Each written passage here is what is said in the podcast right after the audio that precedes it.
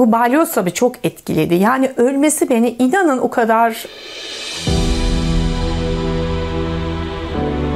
Bugün dedenin doğum günü dedim. Hüngür hüngür ağlamaya başladı.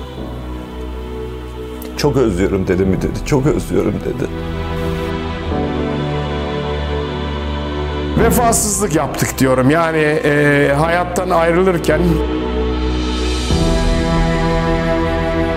Türkiye'ye bu kadar büyük hizmet edip bu kadar acı çektirilen herhalde başka biri yoktur diye düşünüyorum. sevdi, sevdiğini söyledi. Ben de hem sevdim hem sevildim. Onun için çok mutluyum. Son gecesinde de ben beraberdim işte onda. Çünkü annemin kalmasını istemedik. Ee, yani ka- kardeşim de de istememiştik işte. Ben dedi yine dünyaya gelirsem dedi yine deniz subayı olacağım dedi. Hapise girdiğimi bilsem bilerek dedi. Onun adını asla asla unutturmayacağız. Dilerim gelecekte Türk donanması en büyük savaş gemisini onun adını. Siz benden tabii bir veda konuşması yapacağımı bekliyorsunuz ama e, aynı bu seçkin davetli grubu yarın törene geleceği için bir şeyi size iki kere iletmek istemiyorum. Onun için veda konuşmamızı izin verirseniz yarınki törene erteliyorum. E, orada yani hele burada bu kadar neşeliyken sizleri ağlatmak istemem. Onun için yarın ağlatmayı planlıyorum sizleri. Özden Örnek olağanüstü bir babaydı. Yani anlatmak tabii çok kolay değil. Babam hem babaydı, hem dosttu, hem yol gösterendi, hem evdeki profesördü, hem sırdaştı. Her şeydi. Çok alçak gönüllüydü. Herhalde dünyada eşi benzeri olmayan bir eşti. Çok anlayışlı, çok ileri görüşlü. Hiçbir zaman benim hayatımı kısıtlamadı. Ama bu bilgilerimi o öldükten sonra değil, onun yüzüne de söyledim defalarca. Son derece güven sağlardı. Hiçbir şeyime karışmazdı. Çocuklarına çok düşkün bir babaydı. Arkadaşlarına çok düşkündü. Çok güler yüzlü, sevecen. Dünya tatlısı bir insandı ama çok yazık oldu. Hayatımızdan üç buçuk seneyi çaldılar ama çaldıranlar kimin parmağı varsa katiyen affetmiyorum. Özden Örnek soyadı gibi hakikaten örnek bir komutandı. Ben her konuşmamda, her yazımda onun 21. yüzyılda deniz kuvvetlerini hazırlayan bir komutan olduğunu söylüyorum. Yani Türk e, deniz tarihinde çok çok özel yeri olan bir amiraldi. Başat öğretmenlerimizden biriydi. İlk defa matematik, matrixler nelerdir, işte yöneylem araştırması gibi derslerimize geldi ve sevdirdi de.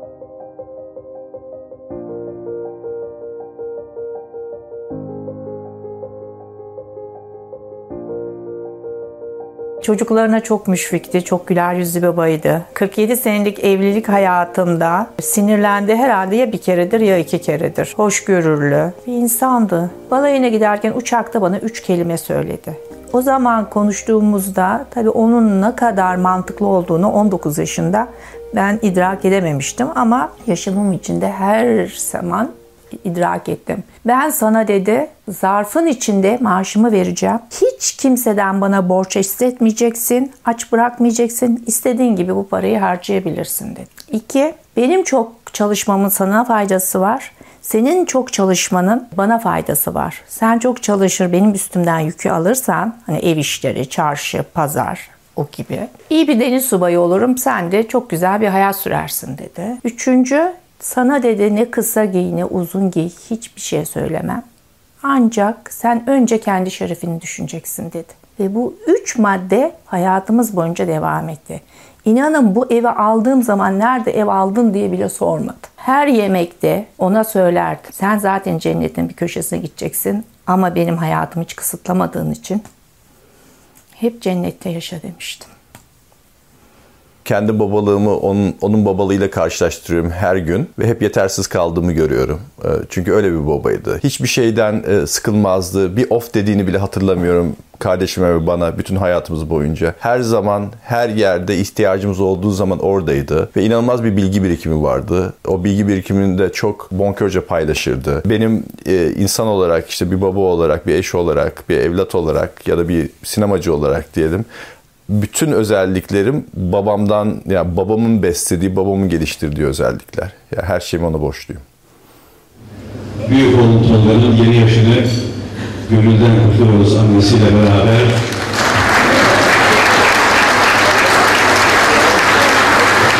Sen de buraya gelirsen de.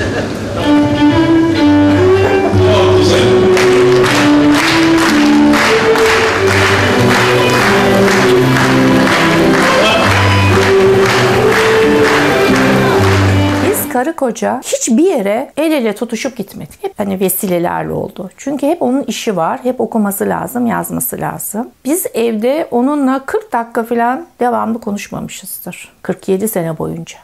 Hep kitap okur. Çarşıya giderim, gelirim, kar yağmış olur. Şu masada veya hani Ankara'daki evimizde. Özden dışarıda çok kar var. Aa, öyle mi? Hiç mi camdan bakmadın bütün gün? Yok. Her geçen gün özlemi daha çok büyüyor. Ama yapacak hiçbir şey yok.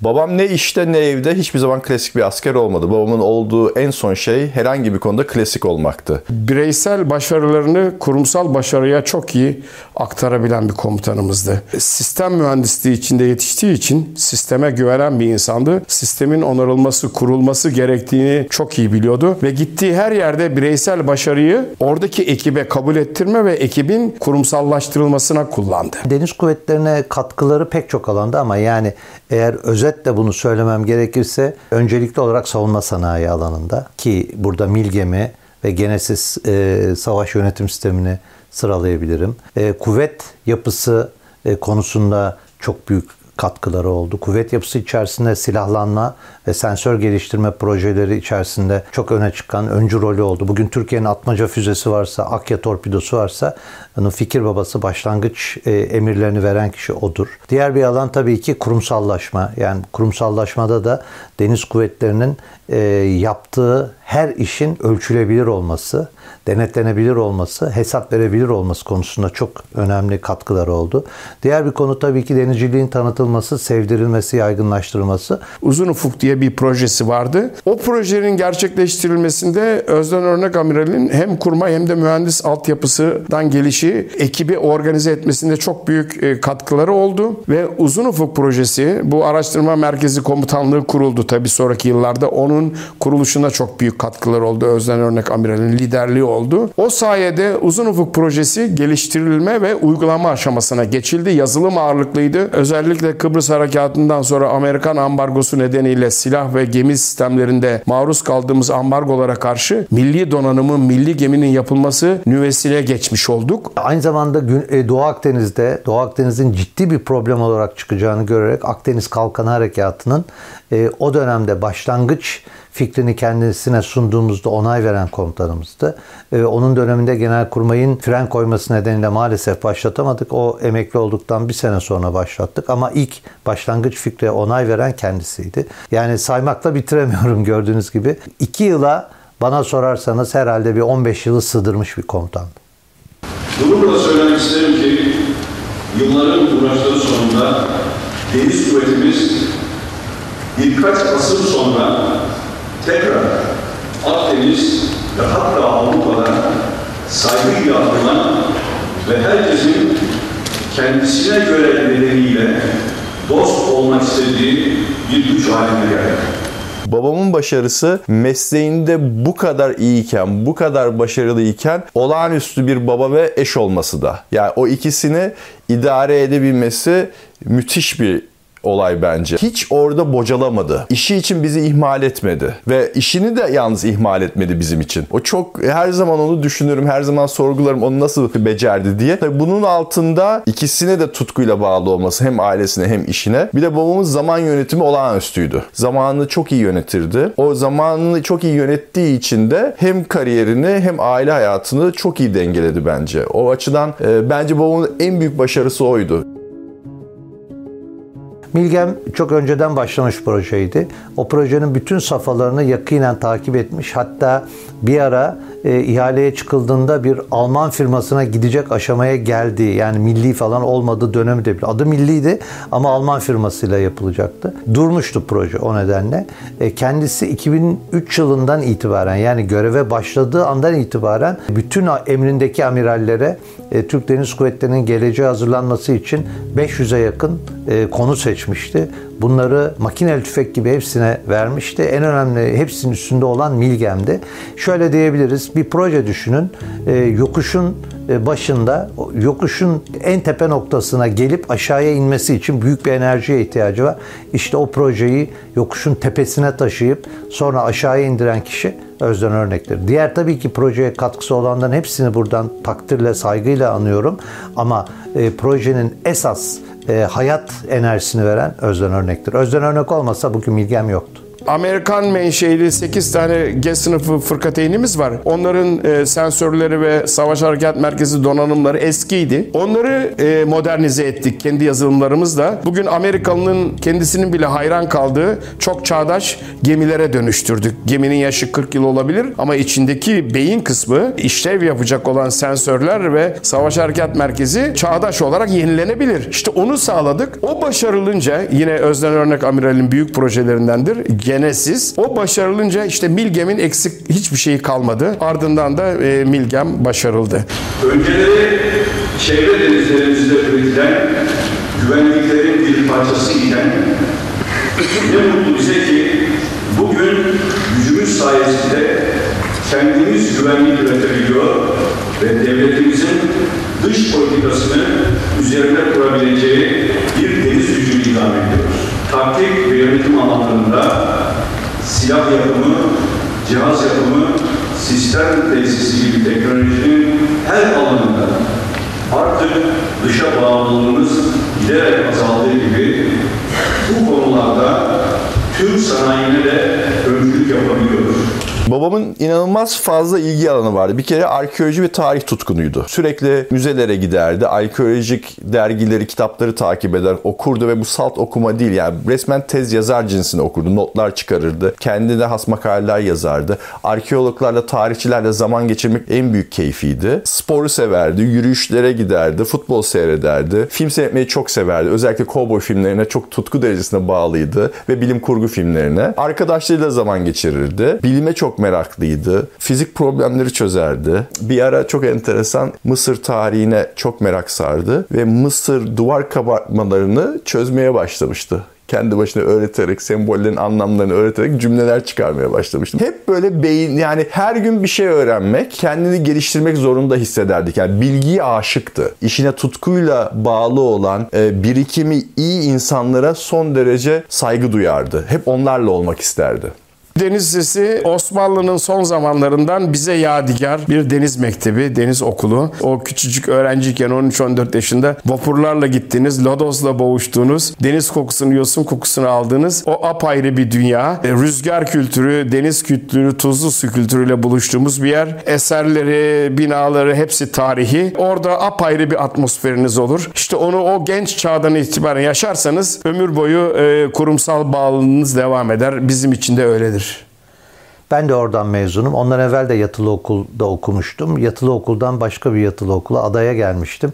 Şunu söyleyebilirim. Deniz sesi e, bir deniz subayının eğer bir ruh verilecekse ruhunun ilk şartlandığı, denizle ilk tanıştığı, bahri ortamıyla, disiplin ortamıyla, e, medeniyetle, uygarlıkla, aklınıza ne geliyorsa, çağdaşlıkla ilk karşılaştığı yerdir. Müthiş bir okuldur. Oradan mezun olmaktan tabii ki gurur duyuyorum. Özden Amiralimiz de oradan mezun olduğu için zaten. En çok üzüldüğüm de vefat ettiğinde 2018'de bu okulun kapanmış olduğunu bilerek vefat etmesi, kahrolduğunu söyleyebilirim. Biz de şu an kahroluyoruz, onu da söyleyeyim.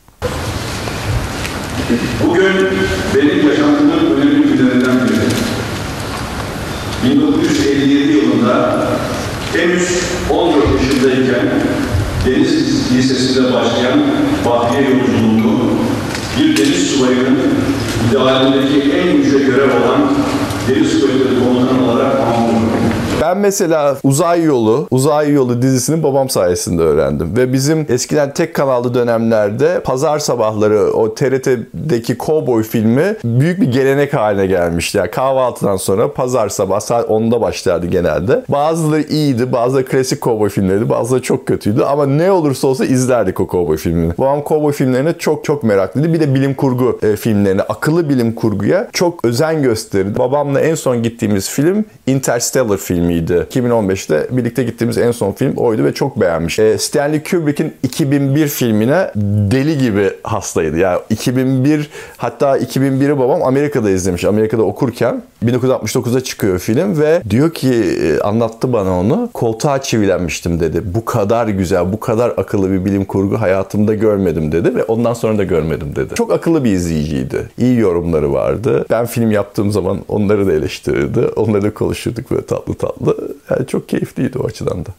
Çağdaş bir insandı. Her koşulda spora kendine vakit ayırmaya çalışırdı. Bir yarım saatliğine de olsa, bir saat ne olsa. Çünkü o yürüyüş sayesinde belki hem fiziki olarak hem mental olarak ayrı bir dünyaya gidiyordu. Dolayısıyla sporu seven ve teşvik eden bir komutanımızdı. Onu orada da sürdürdü. Onları birlikte yaşadık. Özden Örnek ulusal çıkar odaklı biriydi. Esasında bizler gibi e, batıda yetişmiş, orada master yapmış, e, çok çok e, iyi derecelerle okulları bitirmiş biriydi. Ama Washington'da deniz ateşeliği yapmış. Soğuk Savaş döneminde bir büyüğümüzdü. Ancak milli çıkar onun için odak noktasıydı. Bir de Mustafa Kemal Atatürk. Yani e, benim tanıdığım Özden Örneğin karakterinde bağımsızlık vardı. Biz tabii ki öyle bir amiralin, öyle bir kuvvet komutanı emrinde çalıştığımız için çok mutluyduk. Çünkü biz de öyle düşünüyorduk. O yüzden o dönemde çok çok iş yapıldı. O yüzden Özden Örnek Amiral Batı'yı çok iyi bilen, Batı'nın bütün teknolojilerini, doktrinlerini, konseptlerini en iyi şekilde uygulayan ama bunu milli çıkarlar için kullanan bir amiraldi. Karadeniz'de, Akdeniz'de, milli gemi, milli savunma sanayinde, Türkiye'nin e, çağdaşlaşmasında çok büyük rolü olan, etkisi olan bir amiraldi. O yüzden hedef tahtasına koyuldu. Biz de onunla beraber hedef tahtası. Bundan ben gurur duyuyorum. Yani kendisiyle Silivri'de olsun, mahkeme salonlarında olsun, bizzat Silivri hapishanesinde olsun her gördüğümde bunu gururla söylerdim. Yani onunla beraber çalışmış olmaktan, aynı dönemde bir tuamiral olarak görev yapmaktan gurur duyduğumu söylerdim. Bu balyoz tabii çok etkiledi. Yani ölmesi beni inanın o kadar şey yapmadı. Yapmadığını zannediyorum. Ee, üzmedi. Ama o hapise girmesi hala çok şey yapıyorum. Canım yanıyor. Çünkü ölmek Allah'ın emri. Yani şerefiyle bir de bana öyle bir isim bırakıp gitti ki ben onun eşi olmasından her zaman gurur duyuyorum. Sabahleyin böyle kahvaltı ediyoruz. Bir 8'de kapı çalınıyor. 3-4 kişi gelmiş böyle duruyor. Özden örneği balyoz davasından geldik. Ben de elimde çöp torbası çöp almaya geldiler zannettim. Özden'e koştum dedim ki Özden dedim bir adamlar gelmiş dedim 3-4 tane. Balyozdan seni şey yapacak. Benim dedi balyozla ne işim olur dedi. Özden bana. Neyse getirdi. Kimsiniz dedi filan. İşte polis olduklarını söylediler. Okudu. Hemen dedi sizi almaya geldim dedi. Ay delirdim öyle o kadar fena oldum. Özden böyle gitti dedi bir tıraş olayım duşumu alayım dedi. Yok yok efendim dedi şey dedi alırsınız dedi. Ben dedim ne aceleniz var Allah aşkına? Ne aceleniz var? Siz dedi peşinden gidin dedi. Belki dedi kendini dedi vurabilir. Belki camdan atabilir dedi. Hani bunları nasıl duydum ben? Nasıl ayakta duruyorum? Hala inanmıyorum. Ve 10 kişi birden gelmiş. 3 kişi yukarıya çıkmış. 3 kişi kapıda bekliyormuş. 3 kişi orada. Kimi alıyorsun sen? Ama bunları yaşatanlar bin beterini yaşasınlar diye haykırıyorum. Üç buçuk senemizi çaldılar. Torunlarına doyamadı. O kadar çocuk severdi ki.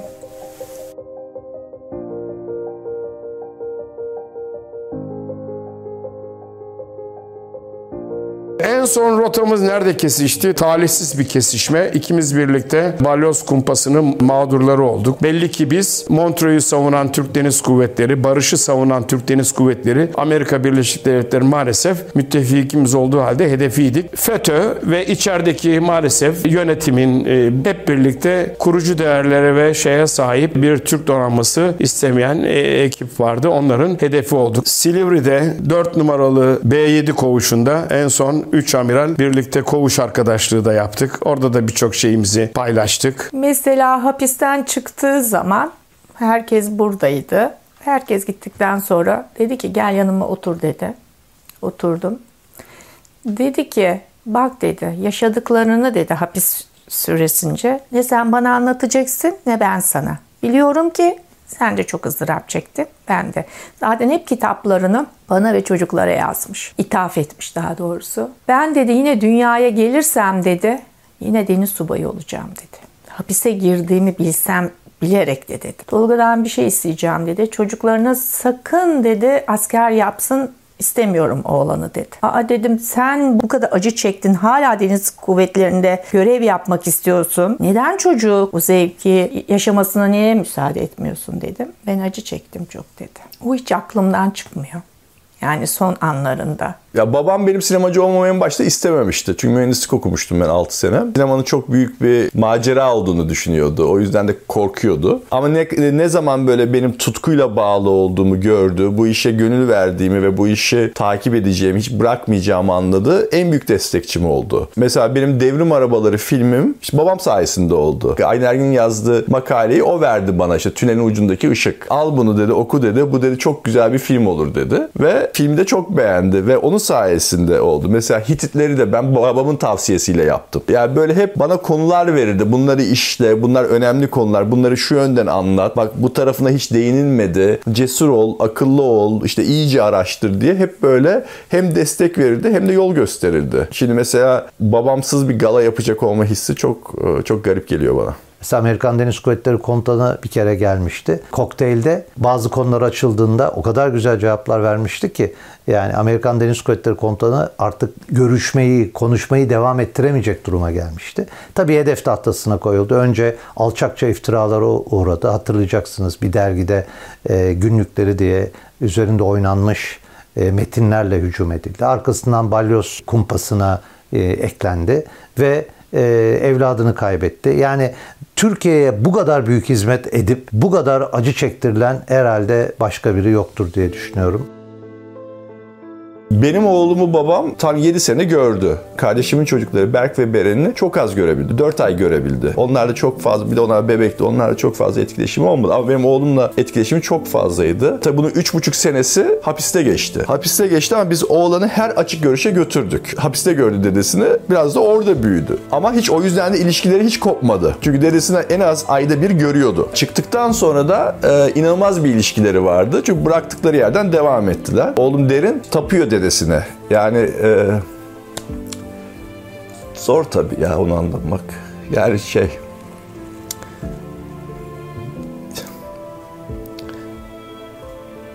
şeyde geçenlerde işte 27 Ocak babamın doğum günü ee, oğlanla yemek yiyorduk Amerika'da. İşte dedim ki bugün dedenin doğum günü dedim.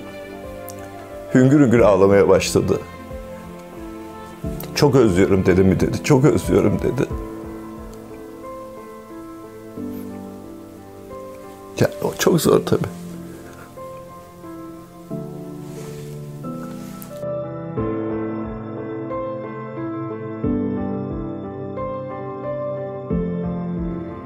Hukuk zaten askere işliyor. Başka kimse işlemiyor. Hala insanları, 80-90 yaşındaki insanları Neyse artık siyasi bir dava ama canımızı çok yaktılar. Yakmaya devam ediyorlar. Ama o yine de Bahriyeli olmak istediği için gurur duyuyorum onunla.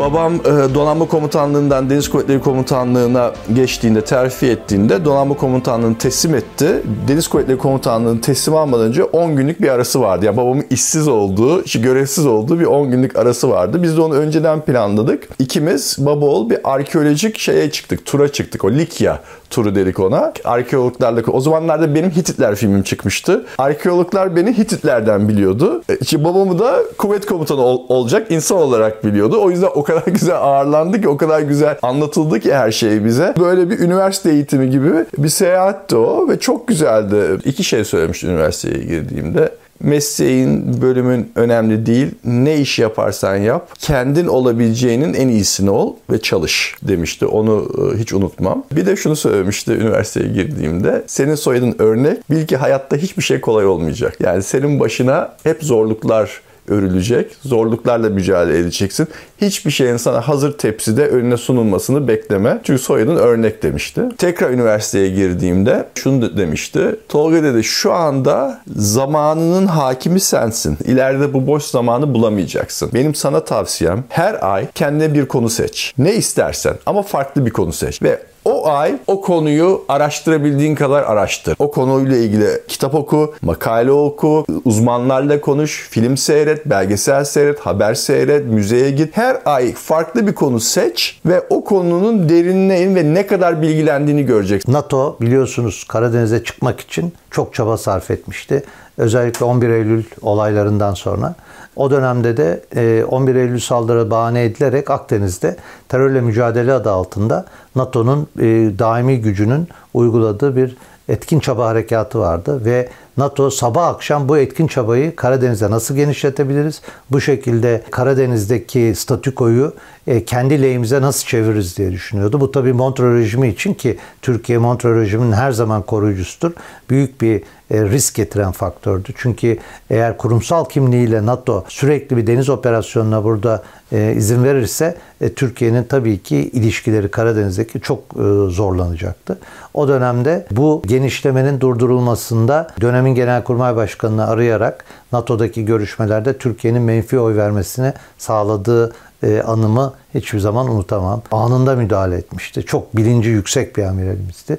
Bu benim aklımda kalan önemli hatıra budur. Atatürk'ten bu yana yurtta barış, dünyada barış, iyi komşuluk ilişkileri istedik. E, Sovyetler Birliği ile de iyi geçindik. Yani biz Karadeniz'de Soğuk Harp dönemi boyunca büyük çaplı bir NATO tatbikatına müsaade etmedik. Çünkü biliyorduk ki sürtüşmeye gider. İşte şimdi Rusya-Ukrayna olayında Batı'nın Ukrayna'ya ve Rusya'ya ateşkes çağrısında gitmek yerine ateşi körükleyerek silah verme yanlısı olması gibi. Ama biz Montreux sayesinde, Türkiye çünkü Montreux Sözleşmesi sayesinde savaşa katılmama durumu yaşıyor ve savaşanlara da boğazı kapatıyor. Böylelikle barışı zorluyor Türkiye. Onu Türk milleti sonsuza kadar hatırlamalı ve e, ben şahsen nefes aldığım sürece bunu yapacağım. Onun adını asla ve asla unutturmayacağız. Dilerim gelecekte Türk donanması en büyük savaş gemisine onun adını verir. Toplum hatta kurum yani biz silahlı kuvvetler olarak özden örneği vefasızlık yaptık diyorum. Yani hayattan ayrılırken insanlara örneğin beraat etmişken bile balyoz sürecinden sonra ne Milli Savunma Bakanlığı ne devlet yönetimi çapında bu insanlar sizlerin masum olduğunu biz de gördük. Hata yapıldığını biliyoruz. Size bir özür borcumuz var diyemediler. Babamın son 6 haftası hastanede geçti. Zaten biliyorduk hani durumunun e, çok iyi olmadığını, kötü olduğunu. Şu avunduran bir şey var. Babam hastanedeyken ya zaten bilinci son 2 güne kadar falan açıktı yani çok ve aynı zekayla ben hatta ona kara kökler soruyordum son 4 gününe kadar.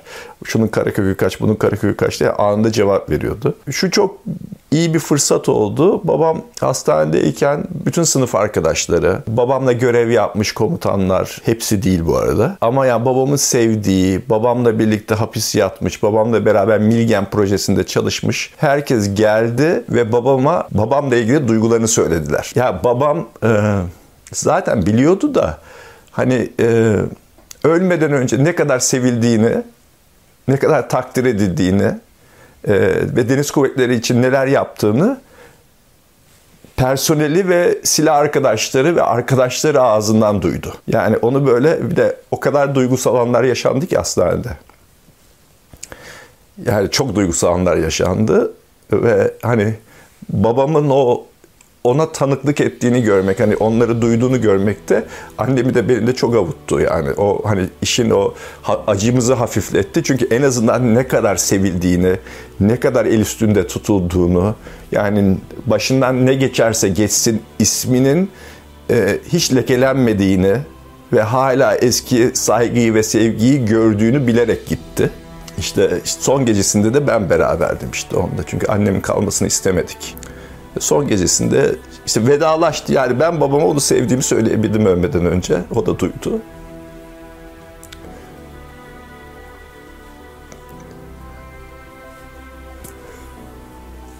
Zor ya, çok zor. Hiçbir şey söylemedi biliyor musunuz hastanede? Sevil ben ölürsem bana şöyle yap, böyle yap çocuklara. Hiçbir şey. Hiç öleceğini bir şey yapmıyordu. Arabanın arkasında kitaplar vardı. Deniz Müzesi'ne verilmek üzere. Bu kitapları elimizden biraz çıkaralım istiyordum. Ben Emrah Subay ile konuşuyorum. Dedim o kitapları bırakıver dedim ki o kadar hasta ama kafası çok yerindeydi. Hayır hayır dedi. Ben kendim dedi iyileşeceğim gideceğim o kitapları ben vereceğim deyince hepimiz şaşırdık. Onun haricinde ölmekle ilgili hiçbir şey söylemedi. Sabah kahvaltısını beni bekliyordu. Annem bana şimdi bir şey yapmış getirmiştir diyordu.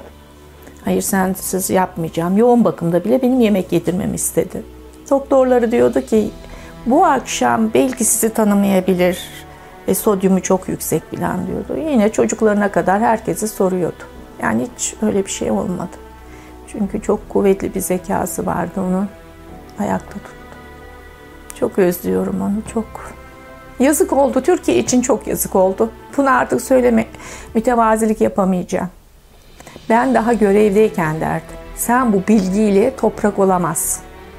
Git herkese bilgilerini, bütün üniversitedeki çocuklara aktar diye konularımız geçerdi aramızda. Yazık oldu diyorum.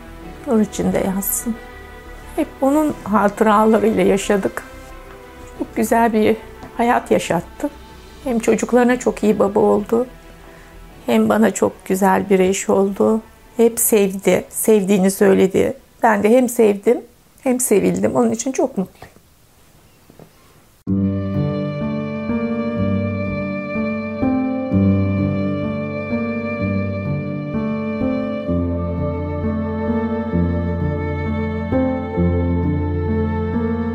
Bahri onu adını vermişti. Ee, Bahriye'nin altın çocuğuydu. Aslında Cumhuriyet'in altın çocuğu diyebilirim. E, Türk Bahriyesi böyle kıymetli bir evladını sonsuza kadar hatırlamalı. Çünkü dediğim gibi bugün Türk donanması bir marka değer olduysa, bugün Doğu Akdeniz'de, Ege'de herkesin e, saygı duyduğu ve dikkat ettiği bir donanma bu kadar başına bela gelmesine rağmen, en iyi kadroları tasfiye edilmesine rağmen, maalesef e, kurucu değerlerinden bütün Türkiye uzaklaşırken harbe hazırlığını hala bu şekilde korumasının temel nedeni Özden Örnek gibi çok kıymetli amirallerin Bahriye'yi kurumsallaştırmış ol, olmasıdır. Özden Örnek gördüğünü yapmadı. O nesiller gördüğünü, yaşadığını yapmadı. Kendi ütopyalarını bize öğrettiler ve bizler gençler olarak oradan aldığımız değerleri devam ettirdik. Dilerim şu an donanmada da binlerce özden örnek görevine devam ediyordur.